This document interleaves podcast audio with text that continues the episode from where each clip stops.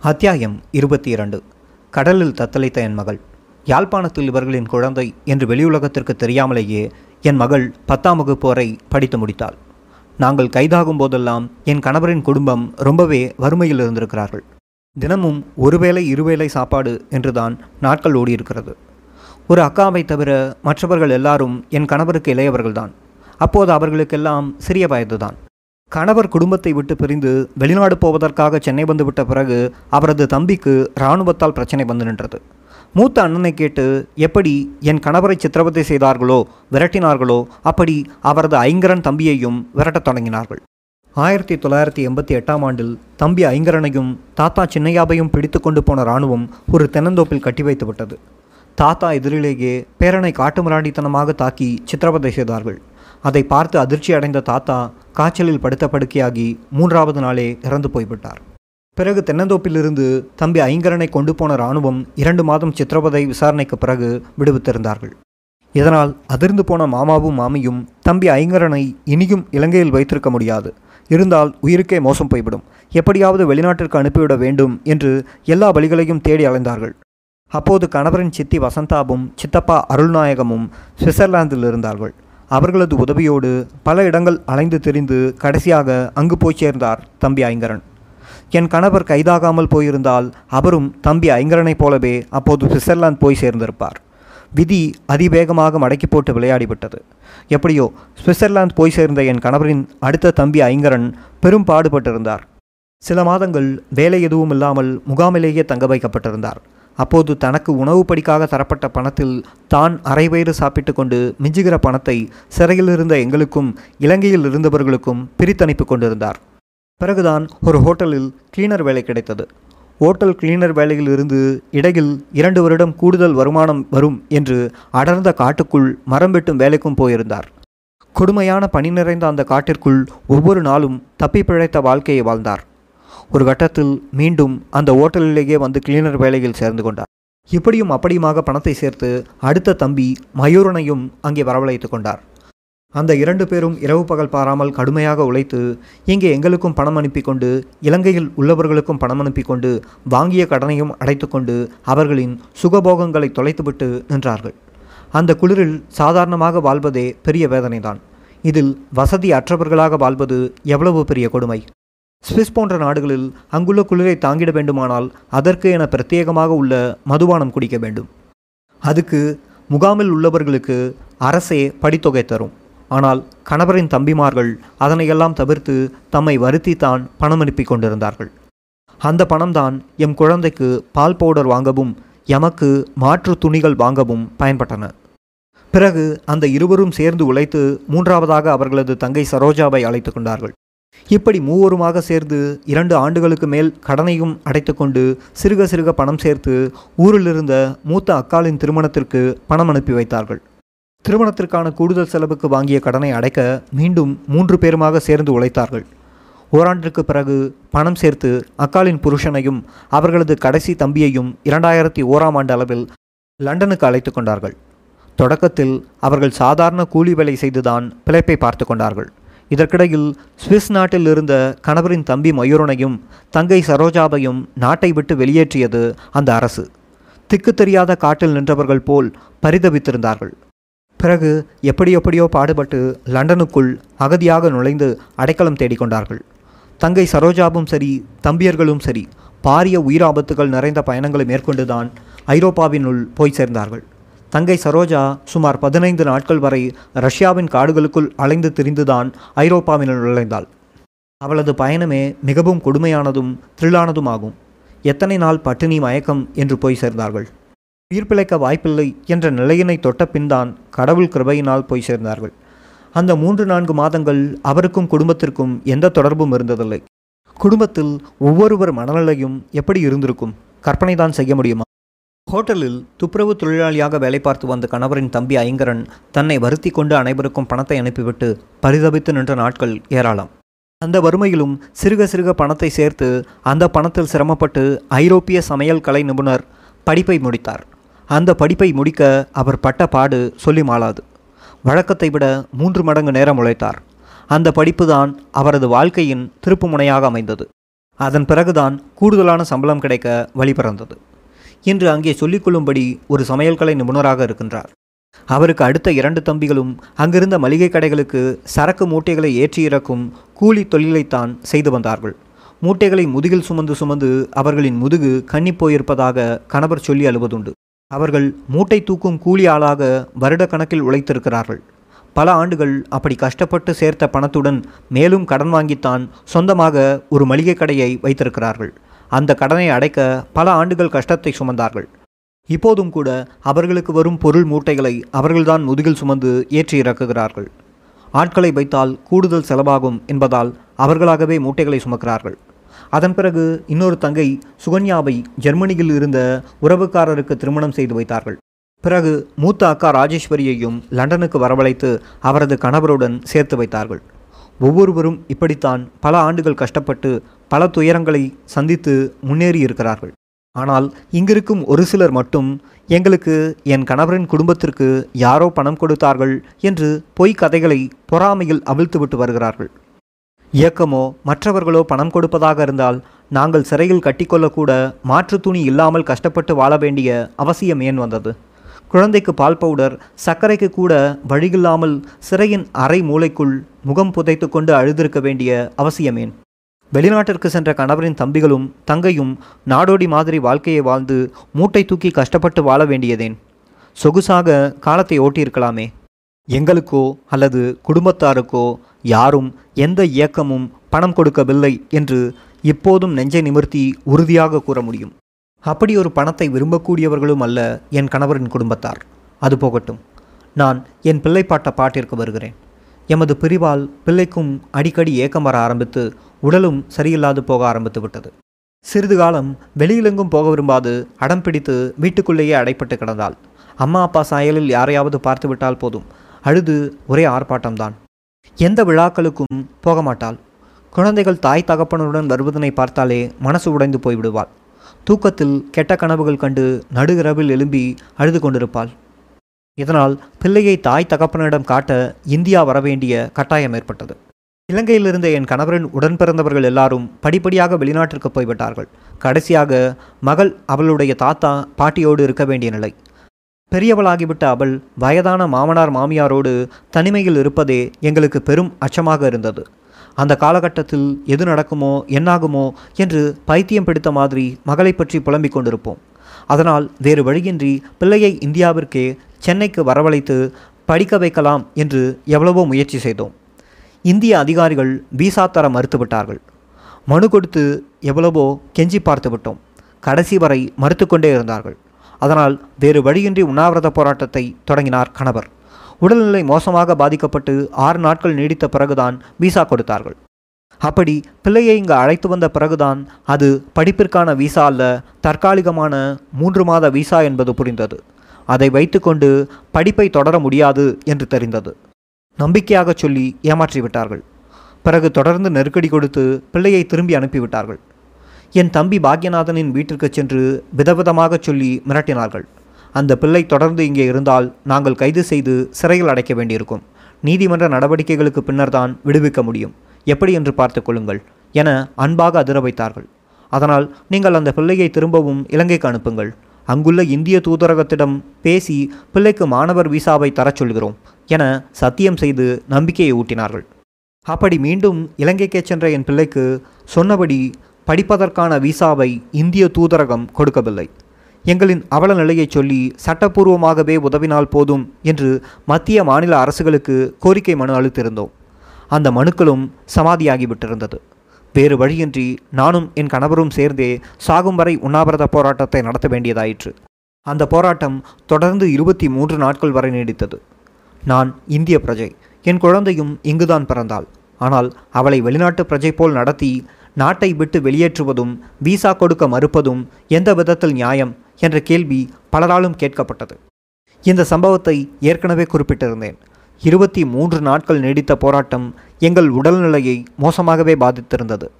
அரச அதிகாரிகள் கொடுத்திருந்த உத்தரவாதத்தை நம்பி வேறு வழியின்றி நாங்களும் உண்ணாவிரதத்தை முடித்துக்கொண்டோம் ஆனால் இந்திய அரசு சொன்னபடி நடந்து கொள்ளவில்லை. வேறு வழியின்றி நீதிமன்றத்தில் வழக்கு போட்டிருந்தோம். இதற்கிடையில் வெளிநாடுகளில் இருந்த கணவரின் தம்பிகளும் சகோதரிகளும் ஒன்றாக சேர்ந்து எப்பாடு பட்டாவது என் பிள்ளையை வெளிநாட்டிற்கு அழைத்து கொள்ள வேண்டும். தொடர்ந்து வயதான பெற்றோர்களிடம் விட்டு வைத்திருப்பது பாதுகாப்பாக இருக்க முடியாது என்று பாடுபட்டார்கள். நளினி முருகனின் பிள்ளை என்றால் முகவர்கள் வீசா வாங்குவதில் ஏக சிக்கல் என்று கூறி நான்கு மடங்கு பணத்தை கேட்டார்கள். அவ்வளவு தொகையை நினைத்துக்கூட பார்க்க முடியவில்லை. அதனால் வேறு வழியை யோசித்தார்கள். அனைவரும் சேர்ந்து கடன் வாங்கி ஒரு தொகையை போட்டு என் பிள்ளையை ஏதோ ஒரு வழியாக லண்டனுக்கு அழைத்து கொள்ள அந்த ஏஜென்ட்டுகளுக்கு பணம் கட்டினார்கள். கடலில் படகு மூலம் அகதியாக போன தமிழர்கள் இதுவரை மூவாயிரத்திற்கும் மேற்பட்டவர்கள் கடலில் மூழ்கி இறந்து போயிருக்கிறார்கள். எந்த இடத்தில் எந்த திசையில் மூழ்கி இறந்து போனார்கள் அவர்களின் சடலங்கள் என்னானது என்ற தகவல் கூட கிடைக்காது. அந்த தகவல் ஒவ்வொன்றையும் கேட்க கேட்க எங்கள் அடிவயிற்றை கலக்கியது. ஆனாலும் எங்களுக்கும் கணவரின் உறவினர்களுக்கும் வேறு வழி இருக்கவில்லை. எப்போது எப்படி யார் மூலம் ஆபத்து வருமோ என்று இலங்கையில் கடந்து சாவதை விட ஏதோ ஒரு முடிவை எடுத்தாகத்தானே வேண்டும் என்று மனதை திடப்படுத்தி கொண்டோம். வாழ்வதற்காக வேண்டி சாகத் துணியும் பயணம் அது. வேறு எப்படி சொல்ல முடியும்? இறுதியாக ஒரு நாள் இலங்கை கடற்கரையிலிருந்து மேலும் பலரோடு என் பிள்ளையும் அந்த கரைந்து கரைப்படிந்த படகில் ஏற்றப்பட்டாள். ஒரு நாள் ஒரு வாரம் அல்ல இரண்டு மாதத்திற்கு மேலாக கடல் பயணம் அது. வழியில் எங்கும் எதுவும் நடக்கலாம். கொந்தளிப்பில் சிக்கலாம். நீர் சுழற்சியில் மாட்டலாம். ஏதோ ஒரு நாட்டின் இராணுவம் சுற்றி வளைக்கலாம். கடல் கொள்ளையில் ஈடுபடும் ஏதோ ஒரு குழு போகிற போக்கில் சுட்டுவிட்டு போகலாம். இதுதான் இப்படித்தான் என்று இயற்கைக்கு யார் உத்தரவிட்டு கூற முடியும்? தவிர புதிய கடல் பயண அனுபவம் என்பதால் கடுமையான வாந்தி மயக்கம் காய்ச்சல் என்று பெரிதும் அவதிப்பட்டிருக்கின்றாள். எது நடந்தாலும் சரி மறுகரைக்கு போனால்தான் வாழ்வின் முகவரியை பெற்றுக்கொள்ள முடியும். வழியில் எது நடந்தாலும் சரி. கடவுளை வேண்டிக்கொண்டு கடலில் தூக்கி வீசிவிட்டு கனத்த மனதோடு பயணிக்க வேண்டியதுதான். கடல் பறவைகளுக்கும் மீன்களுக்கும் ஒரு நாள் உணவாகி போகும் அந்த உடல். தவிர ஒரு தகவல் தொடர்பும் கிடையாது. பயணம் செய்யும் கப்பல் எங்கே இருக்கிறது அதில் உள்ளவர்கள் எப்படி இருக்கிறார்கள் வேறு ஏதாகலும் சிக்கலா என்ற தகவல் எதுவும் தெரியாது. அனுப்பி வைத்தவர்கள் சொன்னால்தான் உண்டு. சுருக்கமாக தப்பி பிழைத்தால் வாழ்க்கை தப்பிப்போனால் மரணம். லண்டனில் இருந்த கணவரின் சகோதர சகோதரிகளும் இங்கே நாங்களும் உறக்கத்தை தொலைத்து விட்டிருந்தோம். இரவில் தூக்கம் வராது. அந்த அறையின் இருட்டும் பேரமைதியும் தனிமை சிறையும் சேர்ந்து மகள் நினைப்பை பாடாய்ப்படுத்தி எடுக்கும். என் இதயத்தின் துடிப்பு அந்த அறை முழுக்க எதிரொலிக்கும். இருக்கின்ற தெய்வங்களை எல்லாம் வரிசையில் நிறுத்தி கொண்டு என் பிள்ளையையும் அந்த படகில் உள்ளவர்களையும் நல்லபடியாக கரை சேர்த்து விடுங்களே என்று வேண்டிக் கொண்டபடியே இருப்பேன். அதிகாலையில் எழுந்தவுடன் குளித்து முடித்துவிட்டு திரும்பவும் சாமிகளை வேண்டியபடி உட்கார்ந்து விடுவேன். சரியாக சாப்பிட்டதில்லை. உயிர் வாழ வேண்டும் என்பதற்காக ஒருவேளை பட்டும் படாமலும் தான் சாப்பாடு. அதுகூட மகளை நினைக்கும் போது நெஞ்சிலேயே தேங்கி அடைத்துக்கொள்ளும் அகதிகளாக கடலில் பயணிப்பவர்கள் குறித்து ஏதேனும் செய்தி வந்திருக்கிறதா? தப்பான செய்தி எதுவும் வந்துவிடக்கூடாது என்று பதற்றத்தோடு செய்தித்தாள்களை புரட்டுவேன். கை நடுநடுங்கியபடியே இருக்கும். அந்த செய்தித்தாள்களை புரட்டுவது கூட ஒரு யுகத்தின் வழியை புரட்டுவதாக இருந்தது. அவ்வளவு பதற்றம். பரபரப்போடு மனம் சோர்ந்து போய்விடும். ஆனால் மகளின் அந்த பயண முயற்சி தோல்வியில் முடிந்தது. பல நாடுகளின் கடல் பரப்பில் அலைந்து திரிந்த அந்த படகு கடைசியாக ஒரு இஸ்லாமிய நாட்டின் எல்லையில் பயணித்து கொண்டிருந்த போது பிடிபட்டது. சட்டப்படி அந்த நாட்டு சிறையில் வைக்க முடியாது என்று இலங்கைக்கே திரும்பி அனுப்பினார்கள். இலங்கையின் கரைகளில் கால் வைத்த உடனேயே அந்த அரசு கைது செய்து சிறையில் அடைத்தது. அதில் யார் யாரெல்லாம் புலிகள் யார் யாரெல்லாம் இயக்க ஆதரவாளர்கள் என்று தேடி பிடிப்பார்கள். அப்படி என் மகளும் சிறைக்குள் செல்ல வேண்டிய அவலம் வந்துவிட்டது. அவள் யார் அப்பா அம்மா யார் என்ன ஏது என்பது எல்லாம் விசாரிக்கத் தொடங்கினால் அது வேறு வேறு சிக்கல்களை கொண்டு வந்துவிடும். ஆற்று நீருக்கு பயந்து ஓடி பாலும் கிணற்றில் விழுந்த கதையாக மாறிவிட்டது நிலைமை. லண்டனில் இருந்த உறவினர்கள் எல்லாரும் பதறிப்போனார்கள். அடுத்து என்ன செய்வதென்று புரியவில்லை. சிறையில் இருந்த எங்களின் தவிப்பை விவரிக்கவே முடியாது. என் மகளை சிறைக்குள் அடைப்பதற்கு முன்பாகவே வெளியில் கொண்டு வந்துவிட வேண்டும். அதற்கு என்ன வழி என்று கணவரின் சகோதரர்களும் சகோதரிகளும் பதறிப்போய் செயல்பட்டார்கள். ஏற்கனவே குருவி சேர்ப்பதைப் போன்று சேர்த்து வைத்த பணத்தோடு மேலும் கடன் வாங்கிதான் இந்த கடல் பயணத்திற்கு முகவர்களிடம் கொடுத்திருந்தார்கள். கையில் வேறு பணமில்லை. லண்டனில் தெரிந்தவர்களிடமெல்லாம் ஆளாளுக்கு ஓடி அலைந்து திரிந்து மீண்டும் கடன் வாங்கினார்கள். தாமதமாகும் ஒவ்வொரு நிமிடமும் வேறு வேறு சிக்கல்களை ஏற்படுத்தும் என்று நேரம் காலம் பார்க்காமல் அலைந்தார்கள். எப்படியோ ஒரு பெரும் தொகையை திரட்டி அங்கே கொடுக்க வேண்டியவர்களிடம் கொடுத்து என் பிள்ளையை சிறைக்குள் போகாமல் வெளியே கொண்டு வந்து விட்டார்கள். அந்த நாட்களில் நாங்கள் அடைந்த பரிதவிப்பு இருக்கிறதே அதை வார்த்தைகளில் வடிக்க முடியாது. அப்படி ஒரு வலியுடன் கூடிய நாட்களவை. லண்டனில் இருந்த கணவரின் சகோதர சகோதரிகளும் நாங்களும் அந்த நாள் அதிர்ச்சியிலிருந்து மீள்வதற்கே சில வாரங்கள் பிடித்தது. என்றால் அந்த வேதனையின் உச்சம் எப்படிப்பட்டதாக இருக்கும்? சிறைக்குள் நாங்கள் செத்து செத்து பிழைத்திருந்தோம். நினைக்கவே நெஞ்சம் பதறுகிறது. கணவரின் சகோதரர்களும் சகோதரிகளும் திரும்பவும் கடுமையாக உழைத்தார்கள். வேலைகளை இரண்டு மடங்காக எடுத்துக்கொண்டு கூடுதல் நேரத்தை ஒதுக்கி வேலை செய்து பணத்தை சேர்த்தார்கள். திரும்பவும் ஓடி அலைந்து கடன் வாங்கினார்கள். சில மாதங்கள் பொறுத்து மீண்டும் முறையாக வரவழைத்து கொண்டனர். லண்டன் போய் முறையாக பதிவு செய்து கொண்ட பின்னர் தம்பி மயூரன் பொறுப்பில் மகள் ஒப்படைக்கப்பட்டாள். முதல் பயணம் பெரும் ஆபத்துடன் தடை செய்யப்பட்டு இருந்ததாலும் இரண்டாவது பயணம் முறையாக நல்லபடியாக முடிந்தது. செலவுதான் மிகவும் அதிகம். என் மகள் லண்டனில் இருந்த சித்தப்பா அத்தைகளின் அடைக்கலத்தில் இருந்து கொண்டு பத்தாம் வகுப்பை அரசு பள்ளியில் தொடர்ந்தாள். ஒரு வருட படிப்பு ஏற்கனவே வீணாகிவிட்டது. வழக்கம் போல் அவர்களெல்லாம் சேர்ந்து படிப்புச் செலவை பங்கு போட்டு கொண்டு செய்தார்கள். இந்த இடத்தில் ஒன்றை சொல்ல வேண்டும். மகளை லண்டனுக்கு அழைக்க வேண்டி அவளது சித்தப்பா அத்தைகள் சேர்ந்து வாங்கிய கடனை அடைக்க அத்தனை பேரும் சுமார் ஆறு ஆண்டுகள் வரை கடுமையாக உழைக்க வேண்டியதாயிற்று. பிறகுதான் அந்த கடன் தீர்க்கப்பட்டது. இது அங்கே இருக்கும் மற்ற தமிழர்களுக்கெல்லாம் நன்றாகவே தெரியும். பத்தாம் வகுப்பில் சேர்ந்து படித்த மகள் அடுத்த ஆண்டிலிருந்து ப்ளஸ் டூ வரை பகுதி நேர வேலை செய்து கொண்டுதான் படித்தாள். உறவினர்கள் உதவி ஒரு பக்கம் இருந்தாலும் மகளின் தன்னம்பிக்கைக்காக பகுதி நேர வேலை செய்து கொண்டே படித்தாள். அவ்வளவு சிரமப்பட்டு படித்ததில் எல்லாவற்றிலும் நல்ல மதிப்பெண் பெற்று பல்கலைக்கழகத்தில் சேர்ந்தபோது சில பேராசிரியர்களும் கடன் கொடுத்து படிப்பிற்கு உதவினார்கள். இங்கிலாந்து அரசு வங்கியும் தொடர்ந்து படிப்பிற்கான கடனை கொடுத்து வந்தது. அப்படியெல்லாம் கடன்பட்டு படித்துதான் இந்த அளவுக்கு வந்து இப்போது வேலையும் செய்கிறாள். இப்போது பிள்ளையின் சம்பளத்தில் மாதந்தோறும் மூன்றில் ஒரு பங்கை கடன் கொடுத்த வங்கி எடுத்துக்கொள்கிறது. இரண்டு பங்குதான் ஊதியமாக கையில் கிடைக்கிறது. அந்த கடனை முழுவதுமாக அடைத்து முடிக்க மேலும் பதினைந்து ஆண்டுகளாகும். கருவில் இருந்தபோதே ஒவ்வொரு சிறையாக அகதி வாழ்க்கை. பிறந்ததில் இருந்தே இடம் விட்டு இடம் மாறி ஊர் விட்டு ஊர் ஓடி நாடு விட்டு நாடு தாண்டிய அகதி வாழ்க்கைதான். வசந்தமும் தென்றலும் என் மகளுக்கு எப்போதும் அந்நியப்பட்டே இருந்தது. அவளது வாழ்க்கை வங்கியில் பார்த்தால் துயரங்களின் இருப்புதான் அதிகமாக இருக்கும். இப்போது சொல்லுங்கள் அவள் பட்ட கஷ்டமும் கடனும் கொஞ்சம் நஞ்சந்தானா என்று.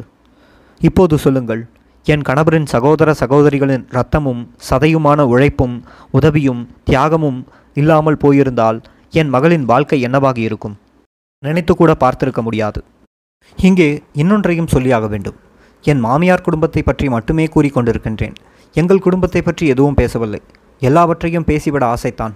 ஆனால் எதை சொல்லி எதை விடுவது? ஆயிரத்தி தொள்ளாயிரத்தி தொண்ணூற்றி ஓராம் ஆண்டில் என் தம்பி பாக்யநாதனை கைது செய்தபோது அவருடைய மாத வருமானம் சுமார் இருபதாயிரம் ரூபாய். எட்டாண்டுகளில் சிறையில் இருந்துவிட்டு வெளியே சென்றபோது ஒருவேளை சாப்பாட்டிற்கே கஷ்டப்பட வேண்டியிருந்தது. பிகாம் பட்டப்படிப்பை முடித்திருந்தார். அதை சொல்லி பல நிறுவனங்களில் ஏறி இறங்கினார்.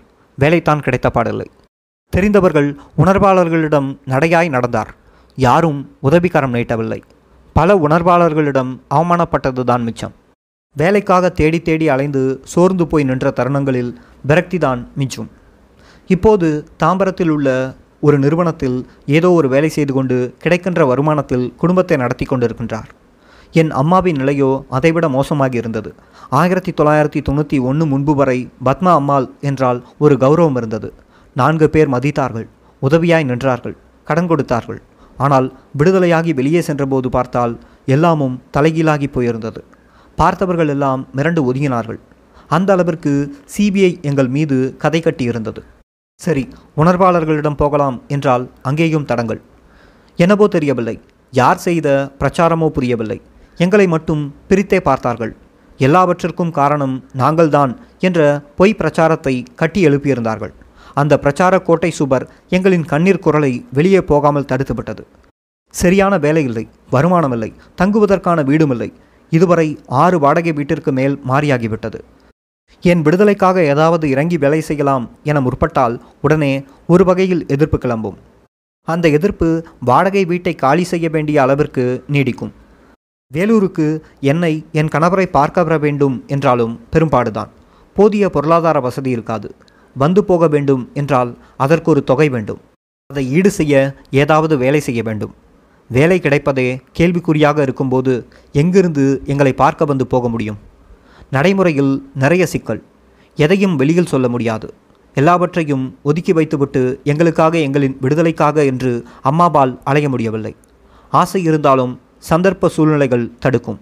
அதற்கான நிதி ஆதாரமும் கேள்விக்குறியாக இருக்கும். யாரிடமும் கேட்டு வாங்க முடியாது. இப்படி எல்லாமும் சேர்ந்து வேலை செய்து பிழைப்பு நடத்துவதே பெரும்பாடாக இருந்தது. என் அம்மாவும் தம்பியும் இன்று வரை அப்படியான நெருக்கடியில் தான் இருக்கிறார்கள். ஏதாவது இறங்கி வேலை செய்யலாம் என்றால் அது அவர்கள் தங்கியிருக்கும் வாடகை வீட்டு சொந்தக்காரர்கள் வரையிலும் வந்து பாதிக்கும். வேறு வழியின்றி காலி செய்ய சொல்வார்கள். இதற்கு அஞ்சியே வெளியில் வர முடியாமல் விதிவிட்ட வழியென்று வாழ்ந்து கொண்டிருக்கிறார்கள். ஒவ்வொரு மாதமும் வாடகையை கொடுத்து வாழ்க்கையை கடத்துவதே பெரும் பாடாக இருக்கும். கோடி கோடியாய் பணம் வாங்கி கொண்டுதான் கொலைக்கு உதவி செய்தோம் என சிபிஐ கூட எமக்கு எதிராக பிரச்சாரம் செய்யவில்லை. ஆனால் சிலர் செய்தார்கள். எம் உப்பை தின்றவர்களே செய்தார்கள். யாருக்கு அடைக்கலம் தந்தோமோ அவர்கள் செய்தார்கள். யார் யாரிடமிருந்து எமக்கு உதவிகள் கிடைக்குமோ குறிப்பாக அவர்களிடம் போய் கண்ணீர் ஒப்பனைகளுடன் செய்தார்கள். ஏன் அப்படி செய்தார்கள்? செய்து கொண்டு இருக்கிறார்கள் என்பது இன்று வரை எமக்கு புதிரான வேதனையாக உள்ளது. இத்தகைய பிரச்சாரம் எம்மை எம் குடும்பத்தினை இன்று வரை தலையெடுக்க விடாது வைத்துள்ளது. இவ்வளவு சோதனைகள் எங்களை சூழ்ந்து கொண்டிருக்க இங்கே தன் சுயநல அரசியலுக்காக வேண்டி எங்கள் மீது வீண் பழி போட்டு தூற்றி பேசி வருகிறார்கள். தினம் ஒரு கதையாக பேசிவிட்டு போகட்டும். கடவுள் கருணை அவர்களுக்கு நீடிக்கட்டும். அத்தியாயம் முற்றும்